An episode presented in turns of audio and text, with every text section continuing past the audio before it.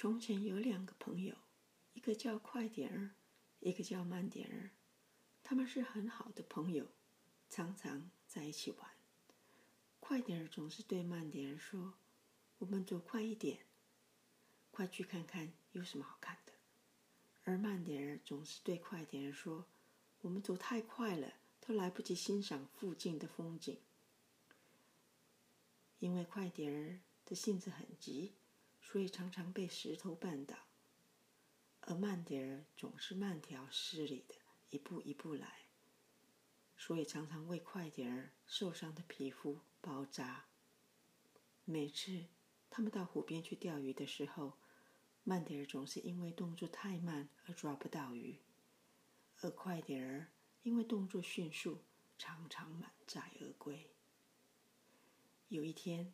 他们决定到森林里去采果子。走着走着，他们忽然听到一个稀稀疏疏的脚步声，好像有人来了。回头一看，草丛里竟然出现了一只大灰熊。大灰熊一边跑一边大吼叫，真是可怕极了。快点儿，怕慢点儿来不及逃跑，就捡起一根树枝来逗弄大黑熊。大黑熊因为一直抓不到快点儿，它的吼叫声越来越大，好像打雷一样。就在这时候，慢点儿趁机躲到草丛里。等大黑熊消失之后，他们回到家，慢点儿和快点儿两个都相安无事。但是快点儿漂亮的衣服都被扯破了，慢点儿就拿起针线。帮快点儿把衣服缝好。小朋友，你是不是也觉得这个故事很有趣？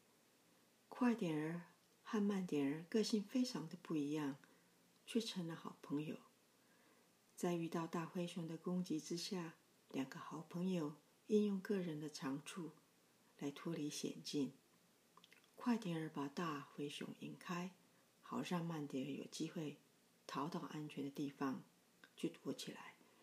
回到家之后，慢点儿帮快点儿把树枝扯破的衣服修补好。慢点儿和快点儿有非常不同的个性，但他们却是非常要好的朋友。在这个故事中，他们以个人的长处和优点来帮助对方逃过大灰熊的追逐。你是不是也有一个跟你很不一样的朋友呢？